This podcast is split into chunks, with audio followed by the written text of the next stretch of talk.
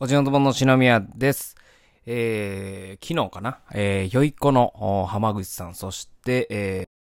ー、あえー夫人がですね、えー、お子様できたということで、ご報告がニュースになっておりました。浜口さんおめでとうございます。めちゃくちゃ嬉しいですね。はい。もうよいこ浜口さん、えー、僕の松竹芸能、僕が所属しております松竹芸能も先輩でございまして、えー、まあいろいろあったんですけれども、まあ結論から言いますとですね、今の自分があるのは、えー、浜口さんのおかげと言っても過言ではないというところでございます。えーということで、えーまあ、せっかくなのでですね、えーちょっと今日は浜口さんについてお話しさせていただきたいなと思います。えーもうよいこ浜口さんといえばですね、もう僕がもう中学、もう小学校ぐらいかな。もう時からもうテレビに、えー出て売れっ子になってはりましてですね。まあ、中学時代なんかもうめちゃイケも見てましたし、売り何も見てましたし、という感じでもうテレビの人という感じでですね、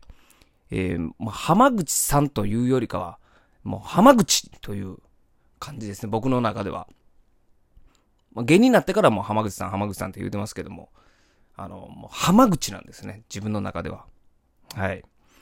えー一番最初にね、お会いしたのは僕が18かな。えー東京に仕事があって来た時に、その時にですね、アメリカザリガニさんの計らいでですね、えーアメザリさんとは僕らと、あと若手、えー何人かいたと思うんですけども、10人ぐらいで、え中目黒のお好み焼き屋にですね、浜口さんにこう連れてってもらうみたいな時があったんですけれども、その時が多分ね、え浜口さんと初めてお会いした時だったと思います。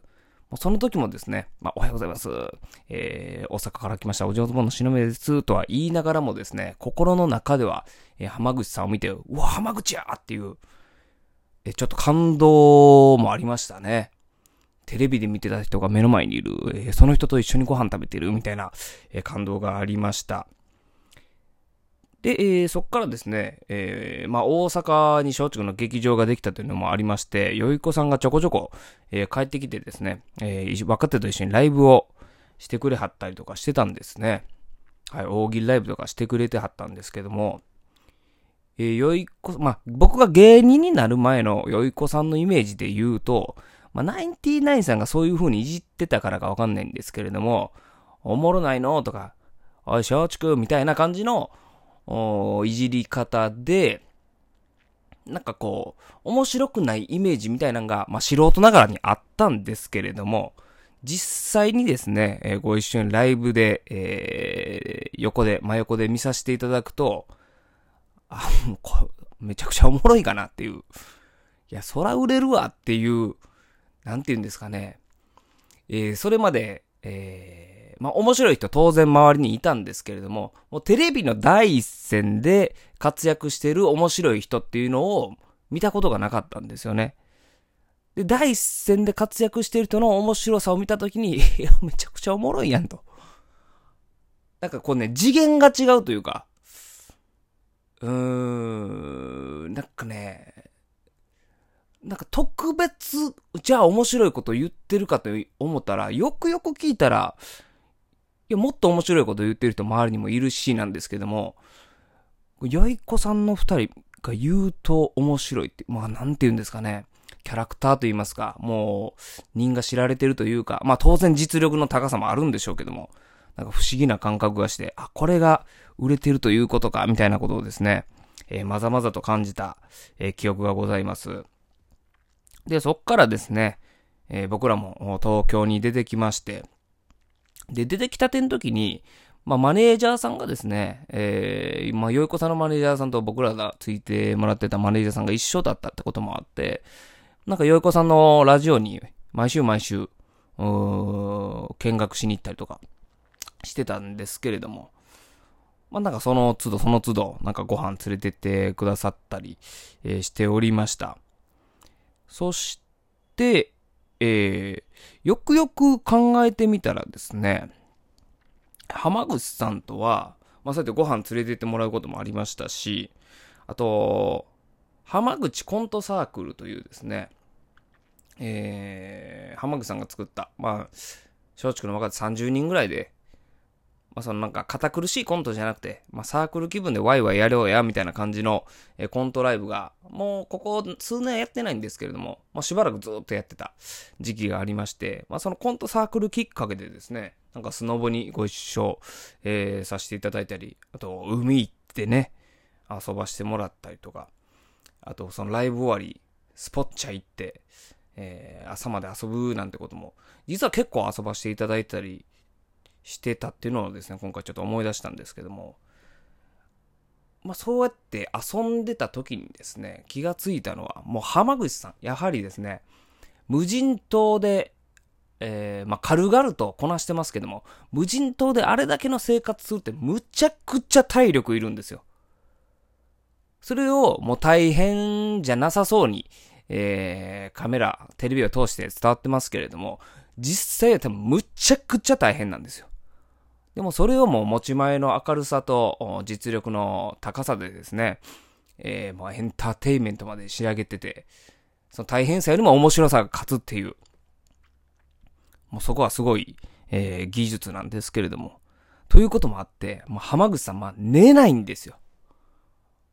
一緒に海行くじゃないですか。なんかね、えー、マイクロバス借りて、えー、若手20人ぐらいで一緒に海行ったんですけども、もう帰りみんなもう分かってヘトヘトなんですよ。お酒も飲んでるし、えー、もう騒ぎ散らかしてるし、もうヘトヘトなんですけども。でも自分もこんなんかうとうとうとうと仕掛けてたんですけども、パーってですね、浜口さんの方見たらですね、真正面向いて、もう目ギンギンで、ガーンと座ってるんですよね。もうスマホ見るとか本読むとかそんなん、ゲームするとかそんなんもせずに、目バチー開いて前ビシーって向いてあるんですよね。あの時、やっぱこう、なんて言うんですかね。えー、売れっ子の狂気と言いますか。売れっ子の孤独さというか。なんかその辺も感じましたね。腹のくくり方というか。あ、並大抵じゃないんだと。テレビ出るというのは並大抵じゃないんだと。これぐらい体力がないと、えー、出続けることができないんだっていうふうに、えー、感じた記憶がございます。はい。で、えー、まあ先ほども言いましたけれども、まあ浜口さんきっかけ、まあ浜口さんきっかけというか、まあよい子さんきっかけで、えー、ご飯食べれるようになったって言いましたけども、まあそれどういうことかと言いますと、そのコントサークルで、えー、だんだんだんだんこう仲良くさせていっていただいたっていうのはあるんですが、よいこさんはですね、えー、1年半に1回、単独ライブをやらはるんですね。で、え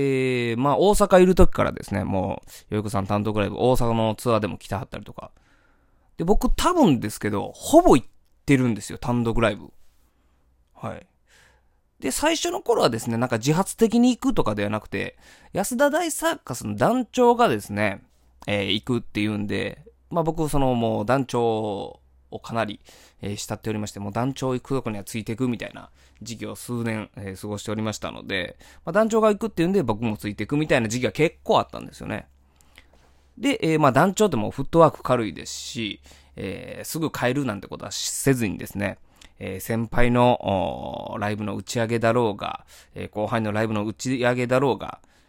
えー、顔出すフットワークの軽さみたいなのをですね、団長は持っておりまして、で、それをですね、僕も、受け継いでおりまして、まあ、団長が行くっていうのもありまして、えー、よいこさんの単独ライブの打ち上げ、単独ライブ行って、それ打ち上げまで行くっていうのもセットでですね、僕もやってたんですね。で、えー、次第にですね、団長はまあ忙しくなって、えー、打ち上げとかには来なくなったんですけども、まあ、その名残もありまして、えー、よいっこさんの単独ライブの打ち上げには、未だに、えー、必ず顔を出すとい、うのを決めておりまして、で、まあ、行ってですね、まあ、いろいろ勉強することもあったんですよ。えー、ただただ行ってもしゃあない。えー、行くからにはなんかこう、ね、えー、そこのライブの関係者のスタッフさんのねぎらいの場でもありますから、僕がですね、座ってお酒を飲むわけにもいかず、えー、その方たちにお酒を振る舞う役に回ったりですね、現場を盛り上げる役に回ったりとですね、えー、まあ、そこで有野さんからいろいろアドバイスもらって、えー、こういう立ち振る舞いしたらどうやみたいなこともいただきながら、えー、毎回毎回勉強しながらですね、えー、経験を積んできたわけなんですけれども、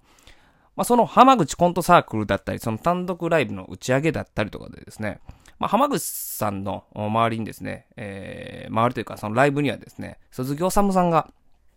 作家の鈴木治さんが入ってはって、その打ち上げだったりコントサークルきっかけで、えー、おさむさんにですね、えー、目つけていただきまして、で、おさむさんにこう仕事を入れてもらったんですよ。ある年。で、そのある年に仕事を入れてもらってから、周りの状況がですね、ガラッと変わり始めまして、で、ぐいぐいぐいぐいぐいぐい仕事増えてって、えバイトせずにご飯食べれるようになったんですよね。はい。まあ、直接何かをされたというわけではないんですけれども、やっぱ浜口さんの周りだったり、まあ、おさむさんの周りだったりとか、まあ、こう、いい気が回ってるからなのか、えー、私もそこにあやかってですね、はい、あの、いい気をもらいながら、なんとか、あのー、お笑いだけで生活する、できるようになってるんですけども、まあ、それもこれもですね、えー、浜口さん、浜口さんの、まあ、気遣いだったりとか、優しさだったり、えー、そういうとこから、まあ、そのね、えー、単独ライブの打ち上げ行くってなった時も、もうええよええよ、おいでおいでって言ってくれるから行けるわけで。いや、もう関係ないねんから帰れやって浜口さんだったり有野さんが言ってたら、僕はそこにも行けてないですし、えー、そのコントサークルの時もですね、いや、お前もう芸歴積んでんねんから、もう出んなやって言われてたら、えー、そういうところにも行けてないわけで。ウェルカム、ウェルカムっていう、浜口さんのそういうところのおかげでですね、はい、えー、今、自分がこうやってお笑いで、まあ、お笑いを続けられてるっていうことが一番ありがたいですね。はい。まあ、それもこれも、浜口さんのおかげということがあると思います。はい。ということでございまして、えー、お子様ご解任おめでとうございます。えー、出産楽しみにしております。浜口さんおめでとうございます。篠宮でした。